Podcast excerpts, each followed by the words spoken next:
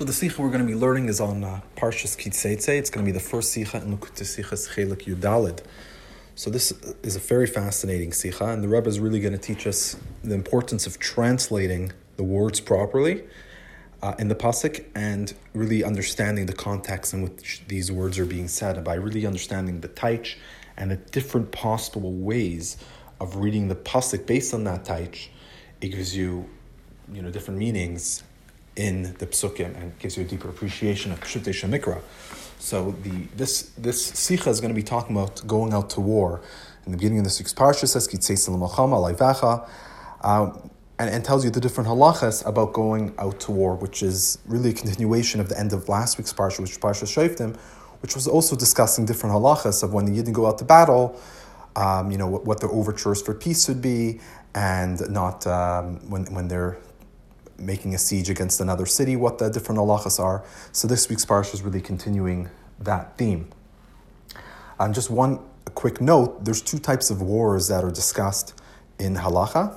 What one's called the mechamas harashus, the second type is called the mechamas chayva. So the difference between these two terms are mechamas chayva means something which we're like techiv, something we are obligated to do. For example, we are obligated to fight against the, the seven nations of Eretz Yisrael and to conquer the land of Eretz Yisrael, that's Sachiv. We, we need to do that. We need to destroy the nation of Amalek. Um, a second type of Mocham is called Mocham Rishus, which means it's optional.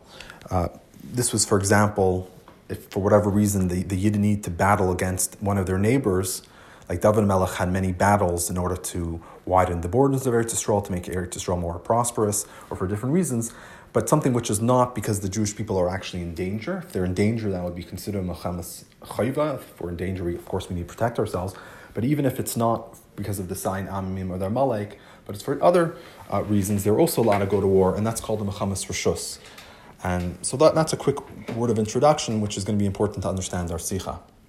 So, Betchilas Parsha Seinu, Matik Rashi Satevis Kitzeitzel Mechama Mefarsh, Mechamas Rishus Akasa Medaber.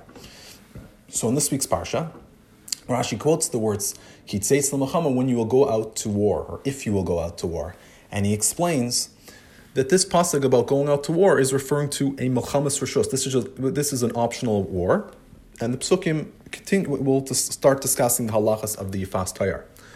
And maybe a chachal is that Rashi brings a proof that we're actually talking about a optional war, Shemachemes Eretz Yisrael ein leimer v'shavisa shivyoy shaharik far namar sechaya kol neshama. He says in the continuation of the pasuk it says kitzeisem elochama and you will go out to battle and says v'shavisa shivyoy and you will take it captive. He says if we're talking about a war that you're able to have, a, you're taking captives and eventually have this idea of the isha isha sifas tayar, then for sure it cannot be talking about the Zain Amamim because we have all, uh, the pasuk already says loisechai kol neshama that anybody from the Zain Amamim that live in Eretz Yisrael you're not allowed to let live. So clearly, this pasuk must be talking about mechamis rishus because it allows you to take a captive. So the halachas of Esha Sifas Tayar, uh, Rashi is telling us, according to Pshuta Shemikra, only applies to a mechamis rishus, but the mechamis chayva, um, it, it, it, would not apply. On, on, the contrary, by the Muhammad's of Eretz Yisrael, the Muhammad's that we're going to be fighting against the, the, the, the, nations that are living in Eretz Yisrael, it says Loisachai Kol Neshama. V'hine le'il b'parshas appears Rashi ki meshamash i dilma el dahas. We explained earlier in Parshas Vayera that the word ki has four uh, translations. It can mean e, which is im, if, dilma, which means maybe or perhaps, ella means but or, or rather, daha means because. So ki can actually mean different things. So Mahaseder movin the pirsha chi pasha shel ki hu im, i, im. Meaning is the the, the Seder that Rashi brings, of course, is very meduyik, and he's telling you that if it's able to use in these four expressions, whatever is mentioned earlier in the pasuk, that would be the more primary and more simplistic uh, uh, uh explanation and taich of the word. So Rashi says the most simplistic taich of the word ki is im. And what does im mean? Hainu shesafikum davar. He says the simple translation of the word im is it's a suffix, it's a doubt if something will occur. So looking back at our pasuk, would say kit and means if a war, if you will go out to war. Meaning is, it's not a for sure thing that you're going to go out to war. This is as it's, it's, it's a doubt. If you will ever go to war, these are the halachas that are going to be uh, applicable. So just to give a quick, quick note about this, how important it is, He says Shema HaSeder Muvan, that from the Seder it's understood what the translation of the word ki is. What the Rebbe is trying to say is that there are many times in the Torah you'll have the word ki. Sometimes it's very, very clear what you know the touch of the word is from the context. It for sure means because. It for sure means um, maybe, whatever it is, right? But many times you might have a pasuk that can be translated in the word ki could be translated in two ways, and you don't know which way to translate it. So what the Seder is telling us is that if you don't know, then the, you have to go in this order. That the most probable and most simplistic type of the word key, ki really means if. So unless you have aichacha or from the structure of the sentence, it's clear it means one of the other ones the first way you should try translating the word is key, which is I would say very important because you because you have this you know ki sikna eved ivri. You'll see many psukim that talk about key sikna. Something will happen, which always means if you will buy an eved ivri. Always try to translate it as, as if, uh, unless it makes more sense a different way. Um, so also in this week's parsha, it's not when you will go out to war, like many tra- English translations give it. Rather, the correct translation is if you will go out to war. And keep this in mind because uh, if you read through the Torah, especially with the translations, you'll see many times it will say when, when the correct translation should really be if. So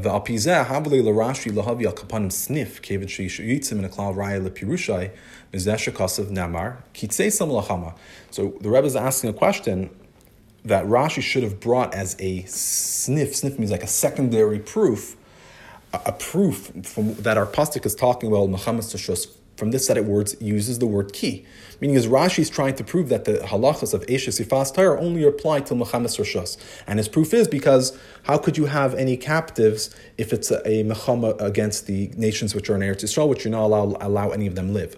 Fine, that's a very strong proof, but he should have brought a secondary proof also from the words ki, tzeitze. What's the simple interpretation of the word ki is if. So that seems like a good one. Ki tzeitze, if you will go out to war, that's pashapshan in our words. It's a, it's something which is obviously a rishus. And uh, and obviously the word ki is is is is bediuk, because if it didn't mean if, it could have just used the word kasher teitzel when you will go out to war, or v'hayu when you will go out to war. By using those other expressions, it would have told you that it's something which is a chiv, something which will for sure happen. When it will, you'll go out to war. If it's when, that means it's obviously something, something which is obligatory. But it's a, if it's an if, that means you're not commanded to do this, it's up to you. Uh, these proofs were actually brought by the Malbim, Kasher Teitzel Muhammad. Since it doesn't say these types of expressions, therefore, um, uh, therefore, it's clear that kitzeitze means if. Um, from the word kitzeitze itself, it implies that Machamas Rishus Medaber. And so the question is, the Malbim, the Tartamima, as we see in our R5, brings it. Why doesn't Rashi bring it? If you look at R5, it tells you Re'e Pirsh Rashi and Saita, the Chitzeitze Mashma Rashi actually, in the Pirsh, in his Pirsh the Gemara, tells you that Chitzeitze, what's the implication of words, if you will go out, means that if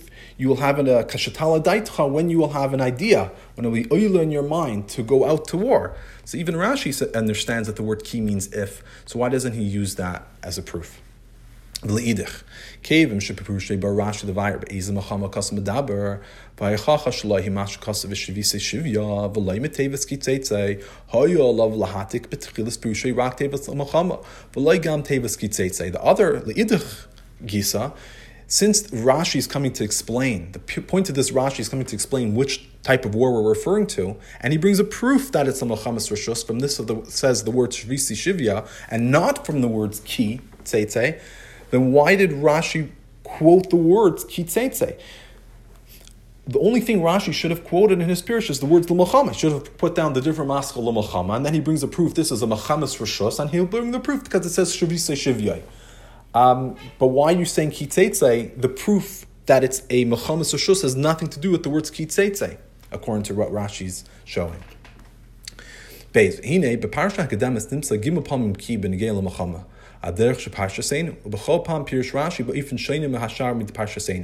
says in the prior parsha we see three times that he uses the word ki regarding the laws of Muhammad.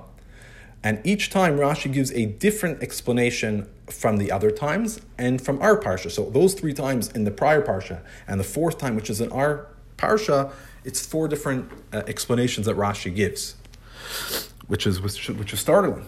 and he's going to explain the question. Al pasik v'isa goymer leisira. It says in uh, last week's parsha, this is Perikhof pasuk aleph, that when you will go out to war, if you will go out to war, um, or could be when, right? We'll have to see what the what Rashi is going to translate.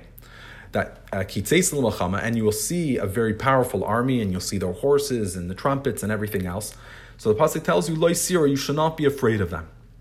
So like Pirsh Rashi be'ezim mechama kasam adaber im shel rishus al shaychayva. Says Rashi doesn't tell you if, if it's a mechamas rishus or it's a mechamas chayva. Even though the Sifri is clear that it is talking about Machamas Rishus, but Rashi does not bother telling you what war we're talking about um, this kitzetz l'cham, and you're very, very uh, afraid, and you're not supposed to, with powerful army, and you're not supposed to be afraid. And then it also tells you the halachas of who's supposed to go back from the war and who's supposed to stay and fight in the front lines. Not, not clear from Rashi what type of war it is. But from the Sifri, it's talking about a mechamas rishus. Meaning is that if, if it's a mechamas chayva according to halacha, everybody, even a, a chassan uh, even a chassan after he's gotten married who is pater from a mechamas rishus, he would be mechuyev to go out from Machamas Chayva. So the Sifri is telling you that this that it says all these peturim about uh, the chasen and if you just planted a vineyard that you do not need to go out to war. That's talking about specifically a Machamas Rishus and not a Machamas Chayva, which all these individuals would have to go out. But Rashi does not say what it means. Alapasik, next parsha, it says Alapasik itzikra vel ir. So this is in uh, Pasuk Yud uh, when you approach a city to fight against it. So the pasuk continues talking about what overtures you need to do for peace. So matik Rashi satevis ki sikra velir mefarish ben badaber. He says ki sikra velir if you will come close to a city. He says oh it's talking about lechamas rishos. And what's his proof? His proof is from a few psukim later, where it says that um, the, these same halachas of trying to make peace and offering peace to the city that you're fighting against also applies to all the cities which are very distant. So if we're talking about cities which are distant, it's clearly not talking about a Machamas Chayva, because Machamas Chayva would only be in Eretz Yisrael. So it must be talking about optional wars. So that's Rashi's proof that this parsha is talking about optional wars. Ala Pasek, so the third one is it says when you're taking a siege against a, a city for many days, you know, like cut down the fruit trees, etc. So Rashi does not explain it right away on the first pasuk eh, when you will make a siege on a city for many days. He does not tell you what type of war it is right away. Right, this is in Pasuk Yutas. He doesn't say anything. He doesn't say it's Muhammad Shus. Rak la'achar shmefarsha tevis rabim. Uh, shloisha. Mikan amru ein cern al yaris v'chulu v'lama shepeseach b'shalom bezu gimel yam v'geimer v'chulu mamshech Rashi ba'isa divar mas Muhammad Shus makasa b'daber. Um, so it's rather what does he do? He doesn't explain it right away, uh, uh right away at the beginning of the pasuk. Rather, he waits till you're halfway through the pasuk to the words yomim rabim, and he explains that oh, what is the idea of Rabbi means? Rabbi means three days. Yomim, he says, means two days. Rabbi means three days. So you're taking a siege against the city for three days. And what does that teach us? Mikan Amr, from here we learn that you're not allowed to make a siege on a city unless it's at least three days before Shabbos. And the second thing we learn is that you're supposed to offer peace um, for two or three days uh, against the city you're, that you're making siege, and then only after two or three days, then you actually start battling. So Imam Rashi, and then Rashi continues and he says, and this is all talk about Machamas Rishus. Okay? So Rashi's telling us it is talking about Machamas Rishus. This idea that you have to wait two or three days offering them peace is only for Machamas Rishus. Masha Inkain, when it's Machama, which is a chayver, you would not need to do that. So Vasar Chalhavin. Madur Rashi ala pasuk histikrav el ir, val derech zar er pasuk kitzatzer el ir. Einim istayele prusha the mechamas rishus medamer malashin ki tete kitzatzer kanal So the first question is like the same question we had in sif when like our week's parsha says kitzeitza machama Rashi does not bring a proof that it's machama shus from the word ki, which means if. He doesn't do that. So, so the Rebbe is going to ask the same question on our in in, in Parsha Shoftim. It, when it says kisikra al ir, this is again talking about peace, and similarly kisasar al ir, where Rashi says by both of these situations it's talking about machamas rishus, and he brings uh, he does not bring the word ki and say how do I know that this is a Machamas Rishus because it says ki. So this is, seems like a very a, a, question really in all of them. Rashi does not bring ki to prove uh, that it's a Machamas Rishus. Right? He doesn't ask that regarding the first parsha, which we talk about when you go out to war and you see uh, every, uh, you know, and you're scared and, and you're, not, you're not allowed, when you see powerful army, and you're not allowed to be scared because Rashi doesn't even tell you what type of war it's going to talk about. So the Rebbe not going to ask why doesn't use ki as a proof because he doesn't say anything. Uh, so Beis, Bezesher Rashi Mefarish al ki sikra vel ir v'ilchamas rishus umamshich k'moish mefarish b'inyan kain tasa gomer. He says from this that Rashi explains on the words that when you approach a city, and this is to make peace, and he says this is talking about milchamas rishus, and he it says, how do I know this? He continues because it says explicitly later on in this Inyan, this is what you're supposed to do from the cities um, which are also distant from you. This is said a few psukim later. So mashma So meaning the question really is why is Rashi bringing the proof that it's talking about Machamas Rishus right at the beginning? el ir. He should have brought it a few psukim later where the actual proof is. Meaning is when you start saying uh, when it starts saying the words. Um, then Rashi should have said, "Oh, from here we see that's talking about Lachamas Why is it bringing it right at the beginning if there's no proof from the first pasuk? Elamai. Rather, must be that from the words kisik there is a proof, and you could prove from those words itself that we're talking about Lachamas Rishus. And that's why Rashi explains it on that on those words. Ella shaychacha dekan eni misapekas lachem maybe a chachach a chacha chazaka k'mosh first b'inim chulu. But that proof itself, which is on that pasuk, is not strong enough on its own. Therefore, he brings a secondary proof, which is a much stronger proof from what we see a few psukim later. Okay. So there is something in the words kisikra of which shows that's mechamas rishos, but it's not enough. So he also has to bring a proof. So the ve'eni moving aleph ma He says, what's the proof in the words kisikra that from those words itself we already know that it's talking about a milchamas rishus, and we just need a second proof which is stronger, which is much stronger than the words kitzeitze kisasar, where the pasuk Rashi doesn't even use it as a sniff. Meaning, as a chayr, it seems like Rashi. I mean, just to say it more clearly, what the Rebbe is trying to say is that clearly what Rashi's saying, Kisik ear, when you're approaching the city to make peace, and Rashi tells you right away it's talking about Machamas Rishus, we know from the word ki. Ki means if. If you will approach a city, uh, then you have to war against them. And then you should try to make peace. So obviously it's from the word ki, but the question is, why don't we also use the word ki as a proof in these other psukim?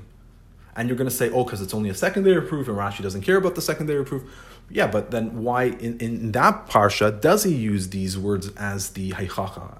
That velir is the proof, and he just brings a second proof, which is stronger, to show what he's saying is correct. Over there, he doesn't do anything like that. Ma kasha by shum. Second of all, what's the problem? What's the question on this proof that Rashi needs to say this isn't strong enough on its own? Rather, we have another proof kamosh beforish b'inyan. And Gimel Madu Pirush Rashi Al Tevis Rabbi B'Daber Lili B'Farsh Mahi Arayalze on the uh, last uh, parsha, which was when you're fighting, when you're making a siege. So Rashi explains Yom Rabim, and at the end of that whole Divrei Matzah, he says B'Chamas Rishus Akas B'Daber. He doesn't say what the proof is. How does Rashi know that? Just like Rashi brings proofs for Elir. And also, the beginning of our Pasha needs to bring a proof it's talking about Chamas Rishos. Why doesn't Rashi feel that he needs to also bring a proof for Kitzatz or Leir Yam Ram? That's also talking about Chamas Rishos. Gimel. Rabbi Yerba calls that. So the explanation is like this. Um, it's, it's, again, so this this is going to be you have to be very careful how to read a pasuk, even if you know what the word means but you're able to translate the words and know what the type of each word means. But if you don't put this, if you don't read it properly, if you don't have the comma in the right spot, you're basically not going to be reading the pasuk correctly. So we're going to give a bu- bunch of examples how you can translate the word ki as if, and it's and it, and you could still read the pasuk in two different ways. How Birba calls that. The hemshelikitzeitz in our parsha, it says right after it says when you go out to war, uh, it's written about gives a description, and you will take a captive. Alpiza often tim shabadubar. hu b'mechamas chayva.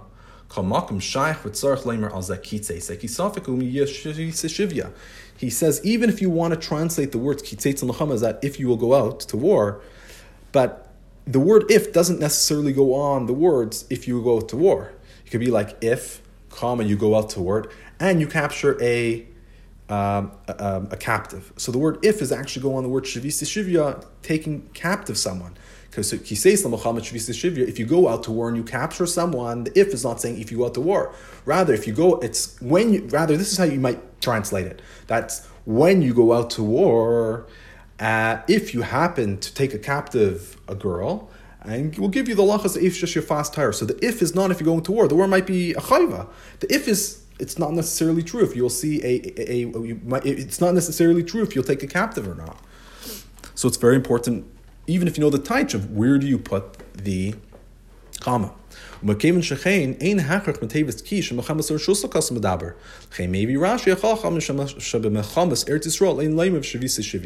Therefore, it's not clear from the words ki itself that we're talking about mechamas rishus, because it could mean if that the war is an if, or it could mean the war is a chayva, but it's an if if you will take a captive. Therefore, from the word ki, it's not a proof for anything. Therefore, Rashi needs to bring a proof that it's talking about Mechamed Seretz Yisrael because it's Shavis Shivya, you're taking captives, and that cannot apply to the wars against the nations in Eretz Yisrael, which you were not allowed to allow.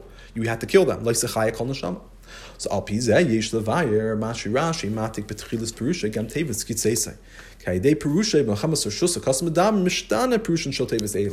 So according to that, we can understand in this same Nifra Maschel why Rashi um, writes kitzeitze. This was the second question. Question number one is why didn't Rashi use the word ki as at least a secondary proof that we're talking about Machamas Rishus? The second question is okay, fine. If it's not a proof, then why are you even saying the word kitzeitze? Just use the word Muhammad. So the answer is the reason why Rashi is saying kitzeitze, even though it's not a proof, is because he's not using those words as a proof. He's actually bringing those words because he's telling you how to teach those words. Because through saying the word, see, through explaining that we're talking about Machamas Rishus, that actually changes the way how you would have translated the words Kitzeitze. In other words, Kitzeitze can be translated in two ways. And by Rashi telling you Machamas Rishus now you know how to properly translate those words. Ilu, hayu hakasav medam Machamas Eretz Yisrael shi chayva, hayu muchrach leimar, shetevas ki, im tanai musabas al tevas shivya. He says, if the pasuk was talking about a michama of Eretz Yisrael, which is a chiyuv, then you would need to say that the words ki, which is if, it's a tanai, means it's uh, would, would have to go on the word shavisi shivya as we said earlier. So if we're saying one way of reading our pasuk is that's talking about a chayva, and the word if is saying if you will take a captive. Or the second way to translate it is that itaka means it goes on the word states in lachamba, but you can't translate the word ki as if, rather you would have to translate it as kasher when, because it's a chiyuv. So either you're translating it, you go out to war if you take a captive when you go out to war, or when you go out to war, what you need to do, and you will take a captive. Ulam la'ankre pirush Rashi mechamas rishos ahar ki musabas al tevas teitz pashat shel ki is lashon in. But once we know that ki that, that we're talking Chamas Rishus, then we know what is going to be going on. He's clearly going on the word states in Muhammad, and you translate according to most simplistic translation, which is im. So Rashi's telling you im tates Muhammad, ki tates Muhammad means if you will go out to war. That the words ki is going. Uh, uh, uh, you know, ki tates Muhammad is going on the word states Muhammad. So the way you'd read it is ki tates Muhammad, comma, then v'shavisa shefia, and you take a captive.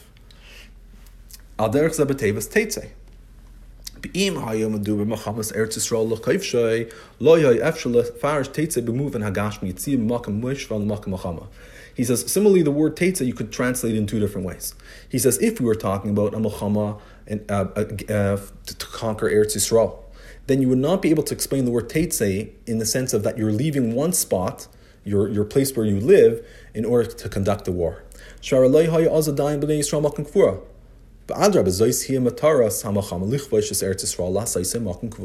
Because the Yidden did not have a Makam Kavua. They didn't have a Makam Maishav. On the contrary, the whole purpose of this war was to conquer Eretz Yisrael and make it a Makam Kavua, an established place for the Bnei Yisrael.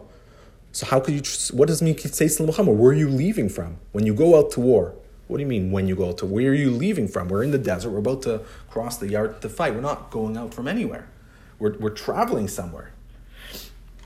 So, so how would you have to translate kitzeitze? It would have to be b'muvan haruchni. If we're saying that the pasuk means when you go out to, and we're talking about fighting against the nations of Eretz Yisrael, it's then you'd have to say Yitzi doesn't mean they're leaving somewhere, because they're not leaving anywhere, they're in the desert. Um, and they left Mitzrayim 40 years earlier. So it means is they're leaving a, a, a like a matzav, a, an intellectual, a, uh, emotional and a spiritual or a mental type of state. They were in a state of menucha, and you need to leave the state that you're in now of menucha, of tranquility, and go out to have a war. So kitzeitz l'machama means when you go out of living peacefully, and in menucha to go fight a war, and uh, when you sorry when you go out of your makim menucha, uh, you know, thirty days time when we attack uh, the goyim, then you have to and um, and you take a captive. These are the halachas. Avol achshav shapir shrash mechamasar shosakas medaber appears to be the appears Teitze, Kipshuta, Yitzim Eretz Yisrael Makam Ayiv. But now that we're saying, we're talking about Chamas Rishos, then we can translate the word Teitze Kipshuta, that you're leaving Eretz Yisrael to the place of an enemy. So they t- literally are leaving. So Kitzeitz L'Machamas means if you leave your home in Eretz Yisrael to fight against a nation which is outside of Eretz Yisrael, and you take a captive, etc., etc. So we're translating the words ki and tzeitze both differently, therefore it's in the different maschal. Dalit.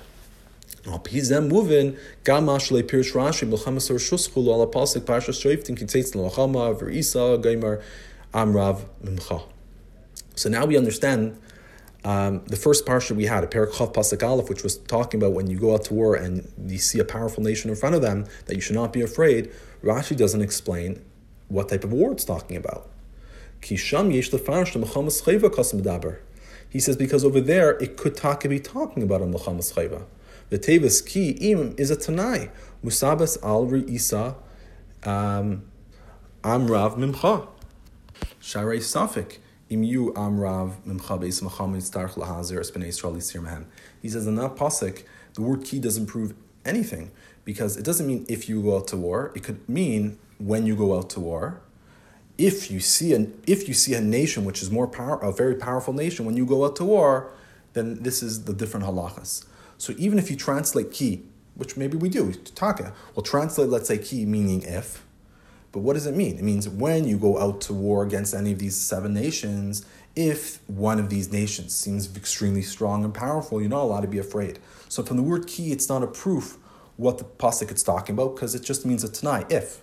But, but it doesn't mean if you go out to war. It means if they're a powerful nation, uh, uh you're not allowed to be afraid of them. Um,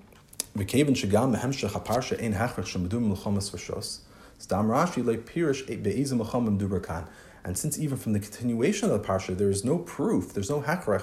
what type of war that it's talking about Therefore, Rashi stam, and he doesn't say what type of war it is, because from the psukim itself, there's actually no hachra. And as the Rebbe says in R 18, V'hainu shal derech hapshat. Al derech hapshat, there's no hachra. Became shatoyer like pirsha in a parsha mayri b'mechamas rishos oichayva. So mashman dezekoi al kol sugim He says from the parsha, from the pshuta shel mikra, since the parsha doesn't say and there's no clarity in the parsha itself what it's talking about, that means it's talking about any type of war, whether it's a gam chayva. You, you're not allowed to be afraid, and if you're Hassan, you would not need to go to war, which is a big chiddush. The loike b'sfri for gemara. This is not like the Gemara and the Halacha that when it says that the man who just got married or just made, made a new vineyard does not need to go out to war, halachically, and the, what the Gemara says is tapal rishus. But from Pashup Shad of Rashi, it's actually not clear. Well, let's go back in the pnim.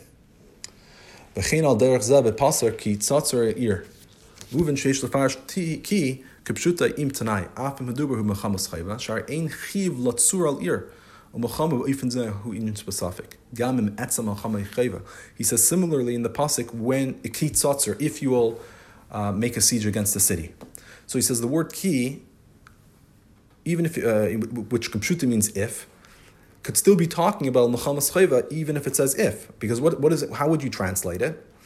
that when you're fighting a war, which is a chayva, if in one of those wars you have to make a siege, these are halachas of the siege. So it's still an if, because you have to go to war, but it's an if if they you'll go into war against the city, which will have uh, that you're going to have to place them under siege. So, so again, so the word key is not telling you what type of war it is. It could be the whole thing is a rishos, and if you go to if you make a siege, which is completely permissible, or it can mean you have to do this war. But if there, the, the if is we don't know if it's going to be against the city which is uh, walled or not. So if it happens to be against the city which is walled and you have to make a siege, these are the halacha. So therefore, this answers the question that we said earlier. Why doesn't Rashi put the word, tell us that it's Mechamas Rishus right on the word Skitzotzer like he did in the prior parsha regarding making peace? So the reasoning is um, because um, because in this this these words itself there's no proof. The word Skitzotzer is no proof at all. He doesn't even quote those words at the beginning of his speech like our parsha. Even though we know that it's talking about Machamas Rishus because it says Rabim, as we'll explain later, how Rabim is a proof. That was one of the questions. How do we know that it's Machamas Rishus? So we'll discuss in a moment. But Rashi's not going to bring the words kitzatz or kipir shel tevas ki lo yishtane de prushim Machamas Rishus. Agam ilu hayu medubim Muhammad Schoiva harisparsh ki tatzur im safik tatzur.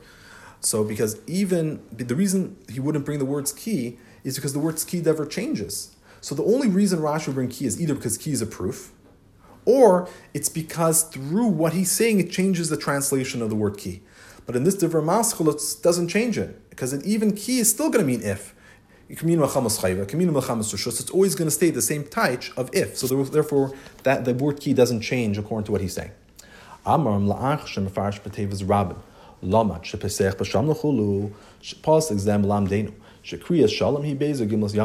Rashi quotes the rest after Rashi brings the word tevas, rabin, and he says, "What does the word rabin teaches us? The word is teaching us that you have to offer peace, peace uh, after three, uh, after you know, for the first two or three days uh, with the siege."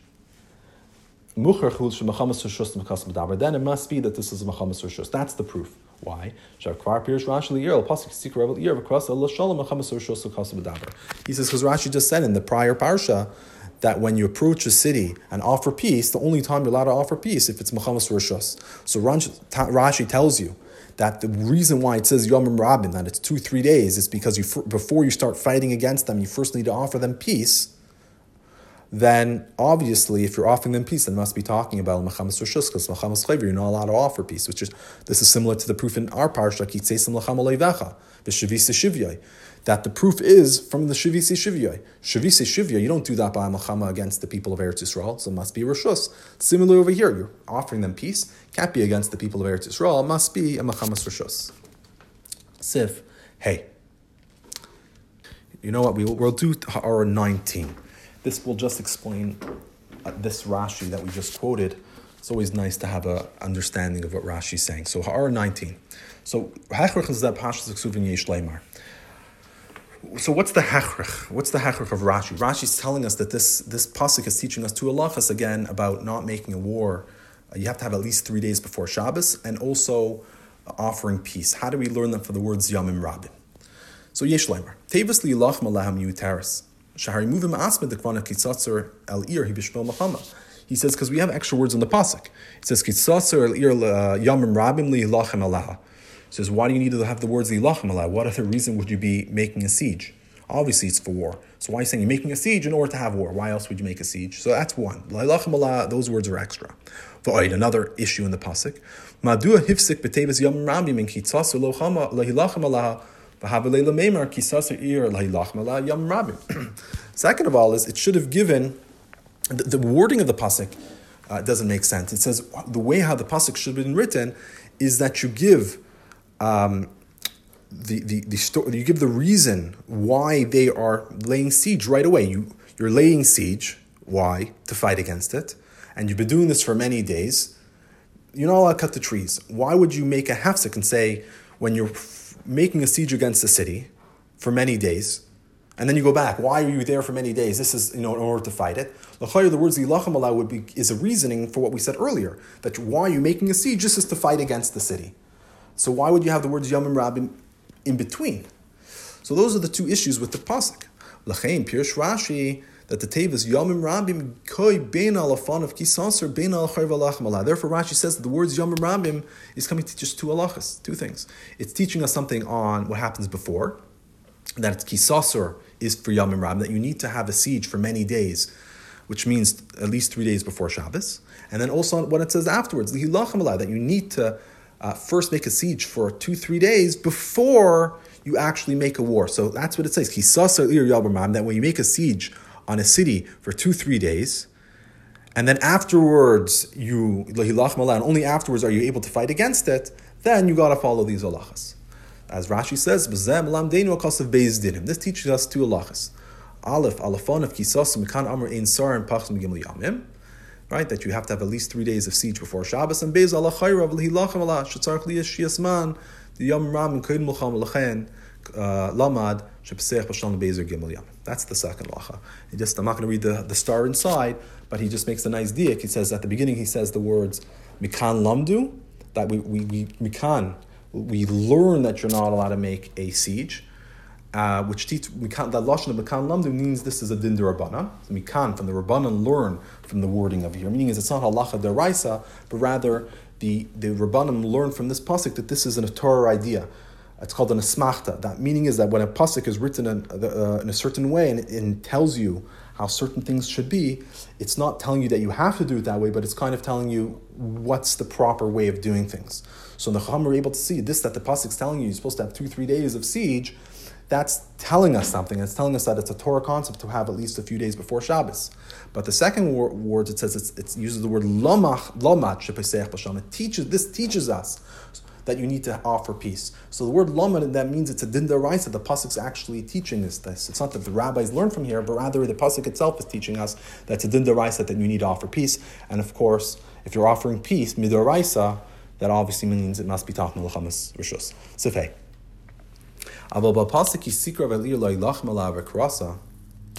Um, so with the pasuk, if you will approach a city to fight against it, uh, you have to offer priest across the lashamala.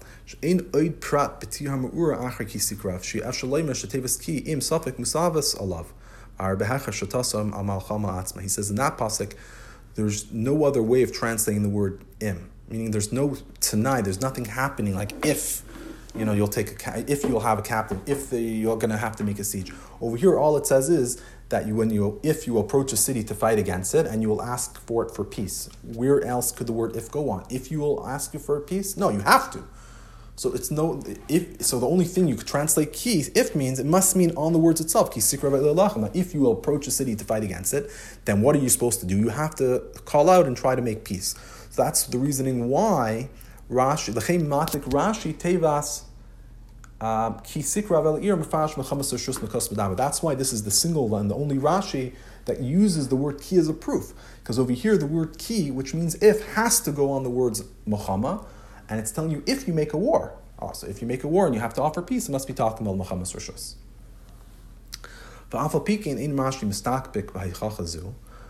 Rashi's that seems like a very powerful proof. You know, if if, if, if it's Muhammad, if, if you're making a war, Muhammad's chayva, chama against Eretz Yisrael, you shouldn't use the lashon of if. So if the pasuk for sure means if, then why does he need a second proof? He says mushum.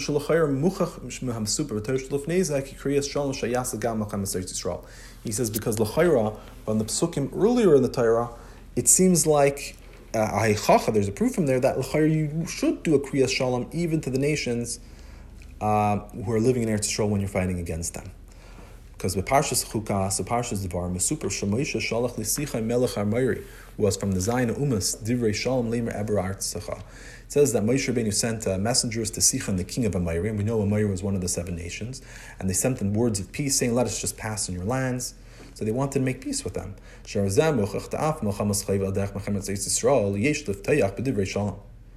So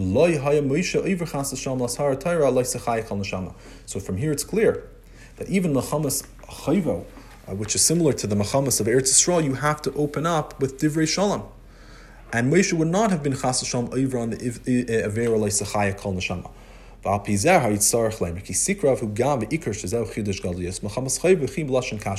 Therefore, since we see already earlier that you are supposed to do a Kriyas Shalom to the seven nations, as we see Moshe Rabbeinu did it with Sichain, how are you supposed to translate our pasuk? It can't be if. Uh, well, it could be if, but we can make it even bigger chiddush. That means when, because we already know that it's really it's an if or a when, because therefore the Rebbe says the Iker Chiddush, what's the main Chiddush, would of course be the Lashon of Kasher when. We know that this applies even by Mechamas Chayva as we see by Sichain.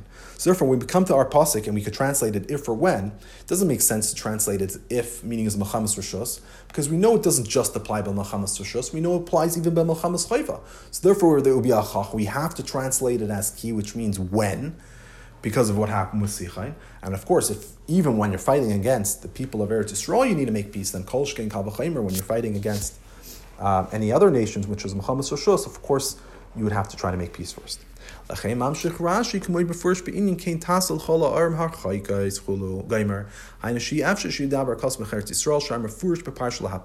Therefore, Rashi continues and he says it's clear in this inyan, in our parsha, because it says this is what you should do for all of the cities which are different. Meaning is it's impossible the pasuk's talking about Eretz Yisrael, because it says it clearly in the parsha lahapich. It says it's talking about cities which are even far away. Meaning is either cities which are close and cities which are far, which are all Melchamas Rishus. But it cannot be talking about a Melchamas Chayva because what cities which are far away would we, which would we have a Melchamas Chayva for? So it must be that the pasuk is talking about um, so therefore you'd have to translate it as if. And by the way, that idea that you can make peace with um, the nations of Eretz Yisrael, so we said Rashi does not hold of it from our parsha, but we know that's actually the opinion of the Ramban, the opinion of a Rambam, that even for the seven nations, you're supposed to try to first make peace. So that, that, that definitely is a halachic opinion. But Rashi is saying that from our parsha, that is not muchach, and we'll actually have a, a bit few more details of what Rashi's opinion is in just a moment about when he holds you. when even because even according to Rashi, there are situations where you are allowed to try to make peace with the seven nations. So the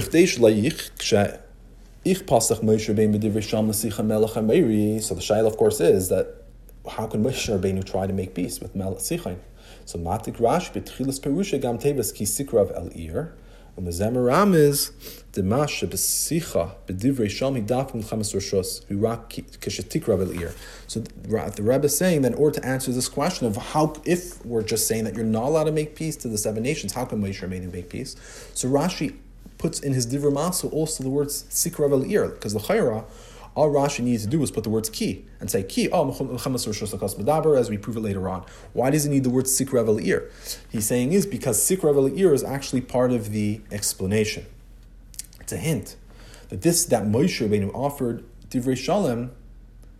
Uh, sorry, this that the psicha, this this idea of making shalom is only by Machamas Rishus, who rak shatikar of year. That the only time we have um, an issue of making peace with the seven nations is when you're actually approaching them to fight.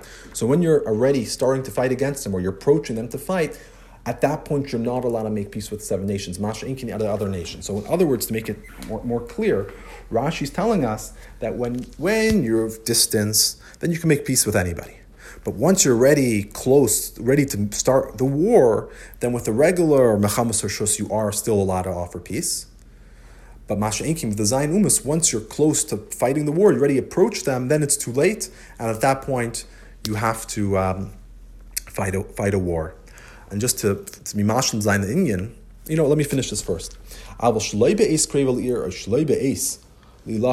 if they're not approaching, they're not close to the city, or they're not actually, they didn't come to fight against the city, then it'd be mutal of teich b'shalom gam and zayin umas. Even with the seven nations, you'd be able to offer peace.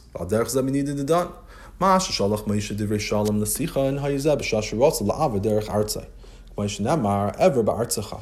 V'loy karav li'ir, v'loy bali lachem bai. V'hayimuta l'fteich b'shalom. He says, what was the story with Moshe and Sichain? Moshe wasn't coming to first of all fight against Sichain. He was going, they just wanted, at that point in time, they weren't planning on actually conquering those countries. They were planning on just going through to conquer the cities which were in Eretz Yisrael proper, not the areas which were on the east side of the Yarden. So therefore, Moshe, first of all, wasn't close to them they didn't actually approach their cities yet. They were still, they just sent, you know, shluchim to ask if they can go through. So they weren't actually inside their country yet, and uh, or close to it. And second of all, they weren't actually approaching to fight. They just wanted to pass through. Therefore, they were allowed to start with words of shalom. Masha Inkain, the Rebbe says in Hala'ara, that's how you have the city of Sichon. Once the Bnei Yisrael were on the other side of the Yarden, all they needed to do was cross it.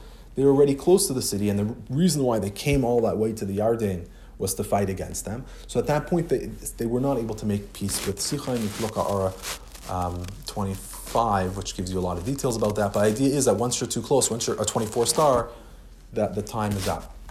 Just to be mashal time the Indian, according to the Ramban and the Rambam, they hold you are allowed to make peace with uh, even the Zayin Umas, even once you've already entered Eretz Yisrael, and they actually started. Um, once you actually already entered Yisrael and began, came close to the city to fight against them, you can still offer them peace. And he says the difference only is between the seven nations and everyone else is that guarding the seven nations, if they say no, you have to destroy their cities and you have to kill everybody, the women, the children, everybody in the city. Masha Ainkain, in the other nations of the world, if you're fighting against them and they fight and they don't want to make peace, you are you don't need to destroy their cities. You're allowed to keep the children and the women alive. Um, so that would be the difference. Um, there's also a third opinion, which is very similar to Rashi, but a bit different, is the opinion of Tosfos. Tosfos holds that you're allowed to make peace as long as the conquering of Eretz Yisrael didn't begin meaning is when they were on the other side of the Yarden and didn't actually start fighting, making a kibush of warring against them, then they can still send letters out and offer peace. And that's what it says in the Medrash, that they sent three letters. They sent one letter is whoever wants to um, run away, run away. Second letter, whoever wants to make peace, make peace. And the third one, whoever wants to fight, come and fight. So Taisa says that's only when they're other side of the Yarden. Once they crossed over that, it was too late, and whoever didn't make peace, it was too late at that point. But according to Rashi, so according to Rambam and the Ramban, even then you could still make peace as long as they didn't actually, uh, you know, as long as they didn't say no, that we don't want to make peace, we want to fight against you. You could literally make peace until the war literally started with each city. But according to Rashi, even once they came into Eretz Yisrael, and they might have conquered a city or two, they still could have made peace with the cities that they didn't approach yet to fight. So if there were, you know, let's say all the way in the east, and then there's another city all the way in the north, northwest, which they didn't approach yet, according to Rashi, they would be able to make peace with them still. Uh, also according to the Ramban and the Ramban, but according to Tosfos, they would not. Allah Sifav. Rashi didan. He says Rashi's maskal perusha mechamas or shusakas bedaber u'mesayim shem mechamas Yisrael in leimer v'shivis shivyai. He says Rashi begins as the his pirush, and he says it's talk about mechamas rishus. Right? He says, you're going to take captive. This is talking about Mechamas Rishus. And he finishes off, what's my proof? Because in the Mechama, uh, Eretz Yisrael, the war is in Eretz Yisrael, you cannot say the word Shirisa Shivya. He says, why does he change the Lashon? He starts off Mechamas Rishus, Akosim B'daber. He should have just said Mechamas Chayva, you're not allowed to say Shvisa Shivya. Why did he have to say Mechamas Eretz? There's obviously a deek over there by changing the you, oh, usually when you're writing, there's a symmetry to the way you're writing. They complement, the two sentences should complement each other. So over here that he changes it to Eretz Yisrael, it's clear that he's making a deal.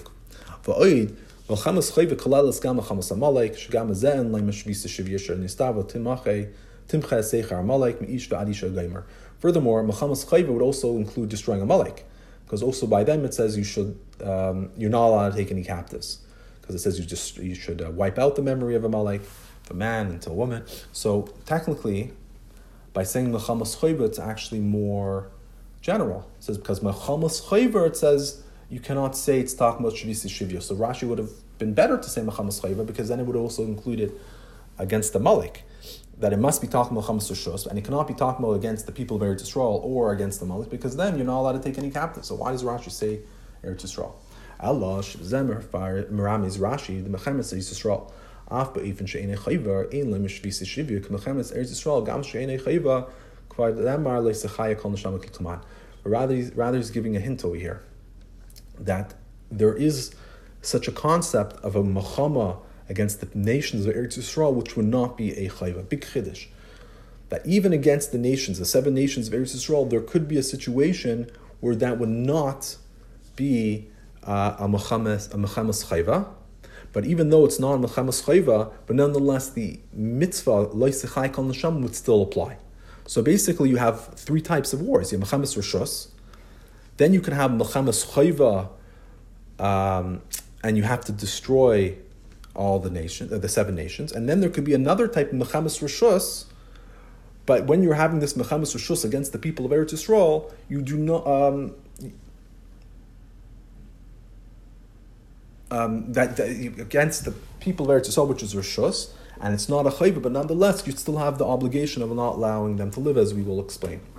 He says, "Beparshas mishpatim ksiv loy gershenu mifnechem mishanda achas pen hiar art shemem ashamama goymer ma'ama egershenu goymer at shetifra v'dechaltas arts."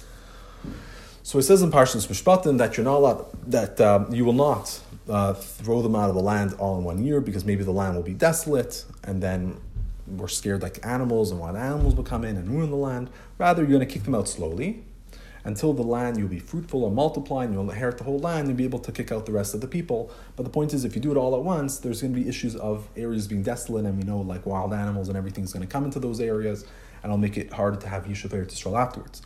So that moving al derech pshat sheha mitzvah v'hachayva l'hayrish es arts miyeshveha hi ba'ofen shlo yavi ayidei shetia arts shamama. So it's understood that the chiyuv, the mitzvah and the chiyuv to lahirish to throw out the people who are living there is only in a way that will not cause the land to be shamama. So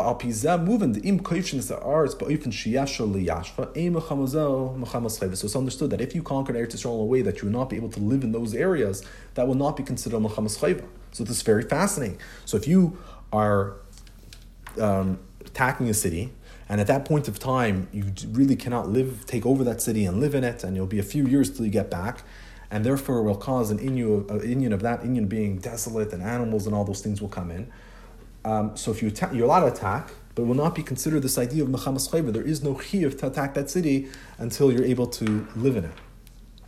So Valpizeh, to Turatz, um, we'll go back. Yeah, so now we're going to we'll get back. So, anyways, that's we'll get back to the answer in a moment. We'll just uh, another point over here. He said, According to this, we can answer a very interesting question, and this will be a pshat answer. How could the Bnei Yisrael push off conquering Eretz Yisrael for seven years? It doesn't sound such a big piece of land. Why didn't they just go and conquer the Ganzazach all at once? Rashi.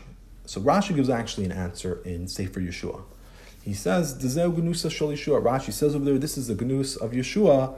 Um, that he was that he says miskaven that Yeshua had intention um, to push off the conquer of the Eretz Yisrael because he wanted to be Ma'arich Yama, meaning is because Shem told him that you're going to conquer Eretz Yisrael. Therefore, he waited seven years to conquer the entire thing because he knew he wouldn't die until after the kibush was done.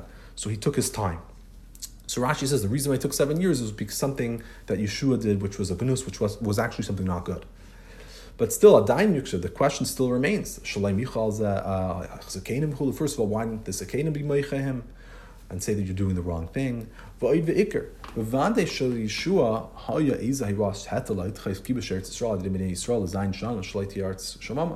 says, for sure, even Yeshua must have had some type of heter to push off conquering Eretz Yisrael for seven years. Yeshua is a big tzaddik. He's going to push off conquering Eretz Yisrael against halacha in order to uh, live longer. It's a mitzvah to conquer. He's going to push off a mitzvah for seven years.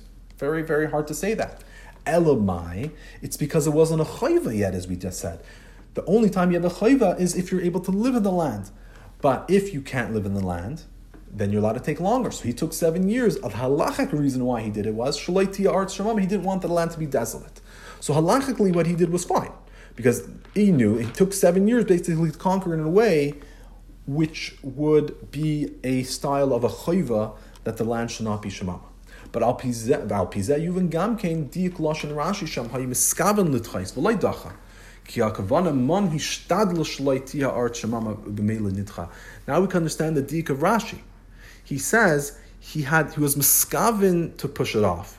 Not that he pushed it off. Meaning is Rashi never said that we're talking about the gnus of Yeshua that he pushed off, conquering it up for seven years. No, because he didn't actually push it up. Halachically, he was fine. The problem was the kavana that he had. He says he was miskavin, meaning is the kavana that Yeshua had. Um, to, uh, the, the, the kavana that he had was of, of taking seven years was because he wanted to learn uh, uh, to live longer. Now, what's the difference? What the kavana was? If Bapayla would take seven years to conquer it, who cares if the kavana was because he wanted to live longer, or if the kavana was because he wanted to have the proper yishuv arts when tzechiv Bapayla mamish? Either way, it doesn't really matter.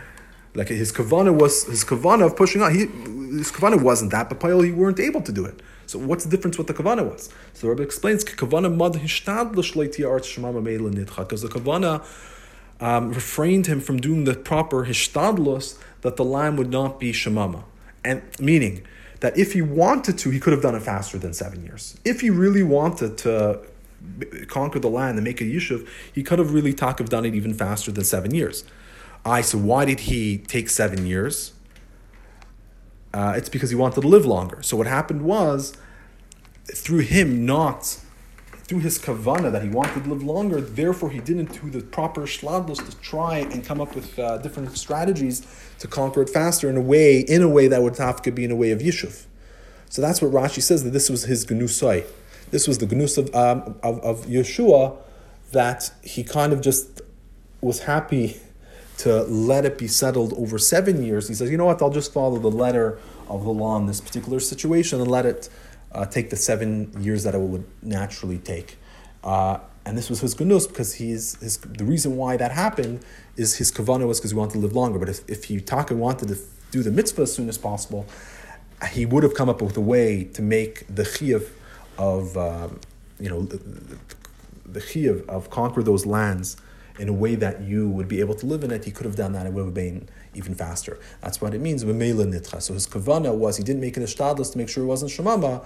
So therefore, since he didn't have that, since he didn't do that because of his kavana, he didn't try, and therefore it automatically was nitcha. So Bapayel, he didn't do anything wrong because it was only Memela Nitcha. He didn't push it off. Was Memela Nitcha. He wasn't able to do it. But his gunus is that he didn't do things to try to make it that it shouldn't be Nitcha. Rashi Shemchemes Eretz Yisrael in language Trisa Shivya. Now we go back to our question: Why does Rashi use the words Mechemes Eretz Yisrael? Because it's talking about Mechemes Eretz Yisrael, Gam. He says because the idea is when you're fighting against Eretz Yisrael, it doesn't make a difference if the war, if the fight that you're doing is because it's a chayva, or if it's a rishus. Either way, you still have to do the idea of Loisechai Kol Neshama. Meaning, there's two mitzvahs over here. There's a mitzvah of Kibush Eretz Yisrael, and Kibush Eretz Yisrael only applies if you're able to uh, do it in a way that the land will not be desolate. But then there's a second mitzvah that whenever you have a war against any of these nations, you're not allowed to let any of them live. So even if you went there as a rishus, nonetheless, once you've attacked and you started fighting against them, there's an obligation, like Sachai Kal Neshama, and that's what Rashi's telling us. That Mechemes Yisrael, any type of Mechemes this pasuk cannot be talking about any Mechemes Yisrael, even a Mechemes Yisrael, which is a rishus, because you're not allowed to have anyone living.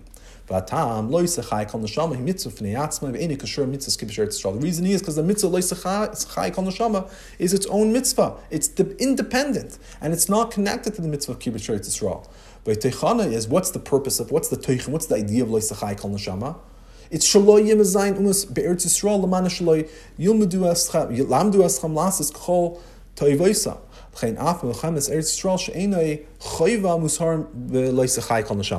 He says the reason of not letting anybody live is not because you're trying to conquer the land, and if you have the uh, uh, you know the uh, the population still living there, you're not going to really be able to have complete control of the land. Which you know you might have thought, why are you conquering? You have to kill everybody because if you don't kill them, eventually they're going to come up and they're going to rebel and fight against you. He says that's incorrect. That's not actually the reason of Leisachai Kol Neshama.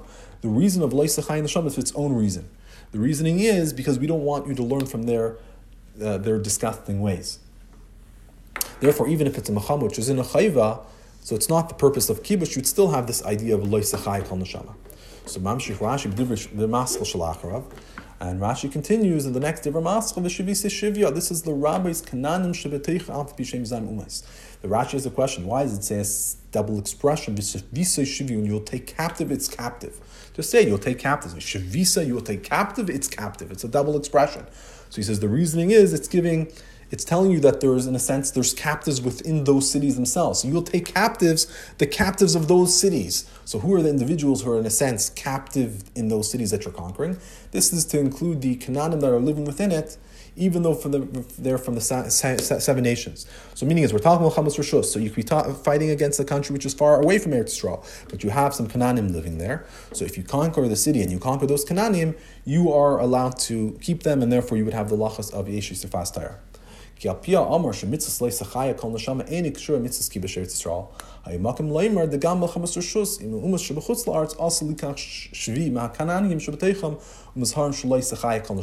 What's Rashi's Chiddush? Because according to what we just said, Leisachai has nothing to do with Kibush Eretz Right? Meaning is if, according to what we thought initially, that the reasoning why you're not allowed anybody living not allowed to let them live, It's because it has to do with Kibush Eretz Yisrael, then obviously, if you're conquering some city which is far away from Eretz Yisrael and there's some Canaanim living there, why would you kill them?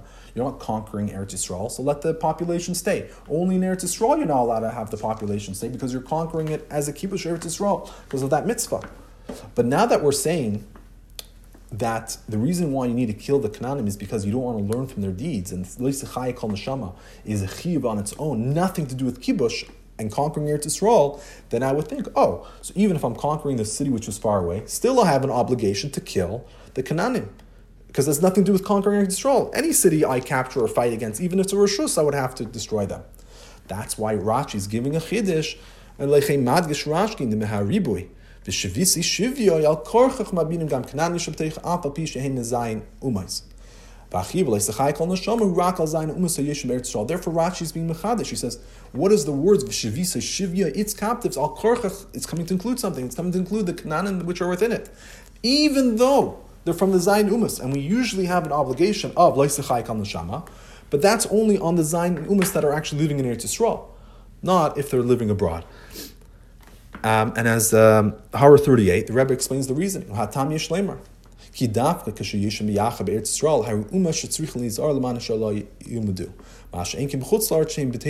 He says the reasoning is because when living in Eretz together, then it's a nation with a culture, and there's a real chash you might learn from them. But if they're in Chutz they're basically battled to those nations. They're going to be following their culture, not the culture of the Zayin Umas. Therefore, you don't need to destroy them. Our Zayin, our Sif Zayin. Vihine Yudua. Piskam Admar Hazakin Shapirish Rashi Alatayra Hu Yenish Altayra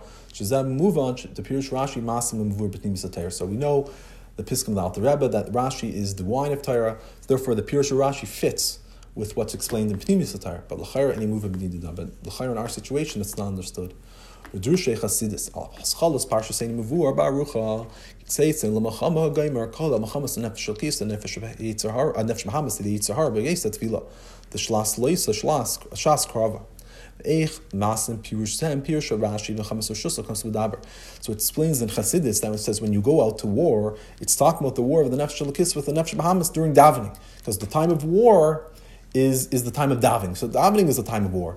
So how can you say Rashi's purish that we're talking about Muhammad Soshus? If you go out to war, if you go out to war with your Nefesh Bahamas at the time of davening, what do you mean if? You always have to fight against your Nefesh Bahamas. It doesn't make sense. So it seems like the purish of Chasidus translates the pasuk as when you will go out to war, meaning is when you will daven and fight against your Yetzirah. Masha Enkin Rashi is explaining it like if. So the, it seems like the Yena Shal does not fit with the Pneumius Torah. So the answer is Yitzhar, there's Machama, and Beis. There's two ways of purifying the Nefesh Bahamas. One is a way of fighting, the other is a way of Menucha, a way of tranquility. So the difference is, we're going to explain right now.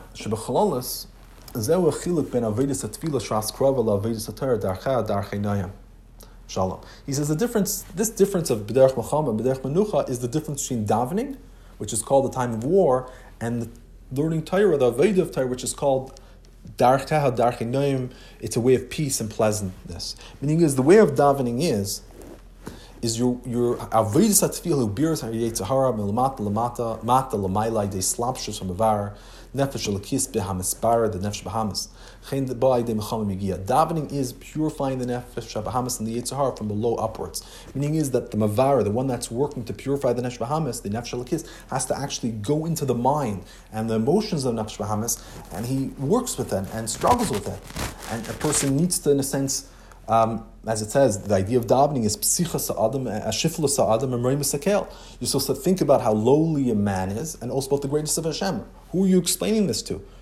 The, the Nefesh Kis already knows it. Rather, well, even in the nefesh kiss, there needs to be a certain type of uh, as explained in Chassidut. But the main idea is that you're explaining to the nefesh bahamis how lowly the body is, and you're also explaining to the way the to the nefesh bahamis that it should be able to understand the greatness of Hashem.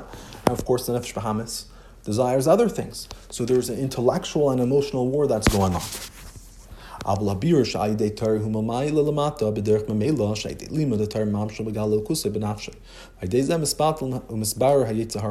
mashrinking by Torah, you're not really trying to get the emotions and the feelings of what the Nefesh Bahamas thinks about it. You're learning Torah, you're trying to understand what the Torah says.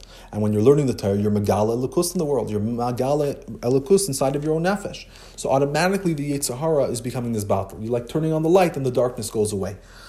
So davening, you're in a sense need to explain it to the nefesh bahamis. So you need it, it, the nefesh bahamis needs to understand this. You need to really understand yourself well and nefesh bahamis well, to, in a sense to speak to it and to argue with it in a way that it can appreciate. Masha Kintar, you're not really asking no what the nefesh bahamis thinks. You're learning the Torah, and this is how you can. And so your your your intellect and your way of how you're going to act is going to be automatically just according to what the Torah says. So without any type of uh, war. Therefore,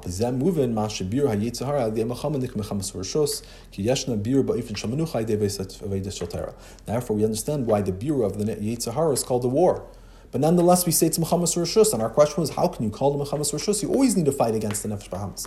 So the answer is because there are different ways of fighting. So if, it's still an if, meaning is if you decide to fight against the Nefesh Bahamas in a way of war, this is what you're supposed to do. But you don't need to do it this way. You are also able to have the war in a different way, which that would be avodas uh, idea avodah shatera.